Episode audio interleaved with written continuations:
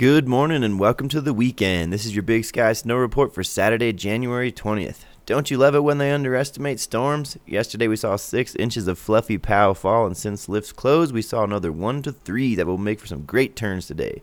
We're looking at nice, mostly sunny skies with temps hovering around 10 degrees and the low teens. Light winds should be out of the west northwest. Today is International Women's Ski and Snowboard Day, so all you ripping ladies out there, this is your day to shine. Conditions are great, so get your gear and head on up to Big Sky Resort.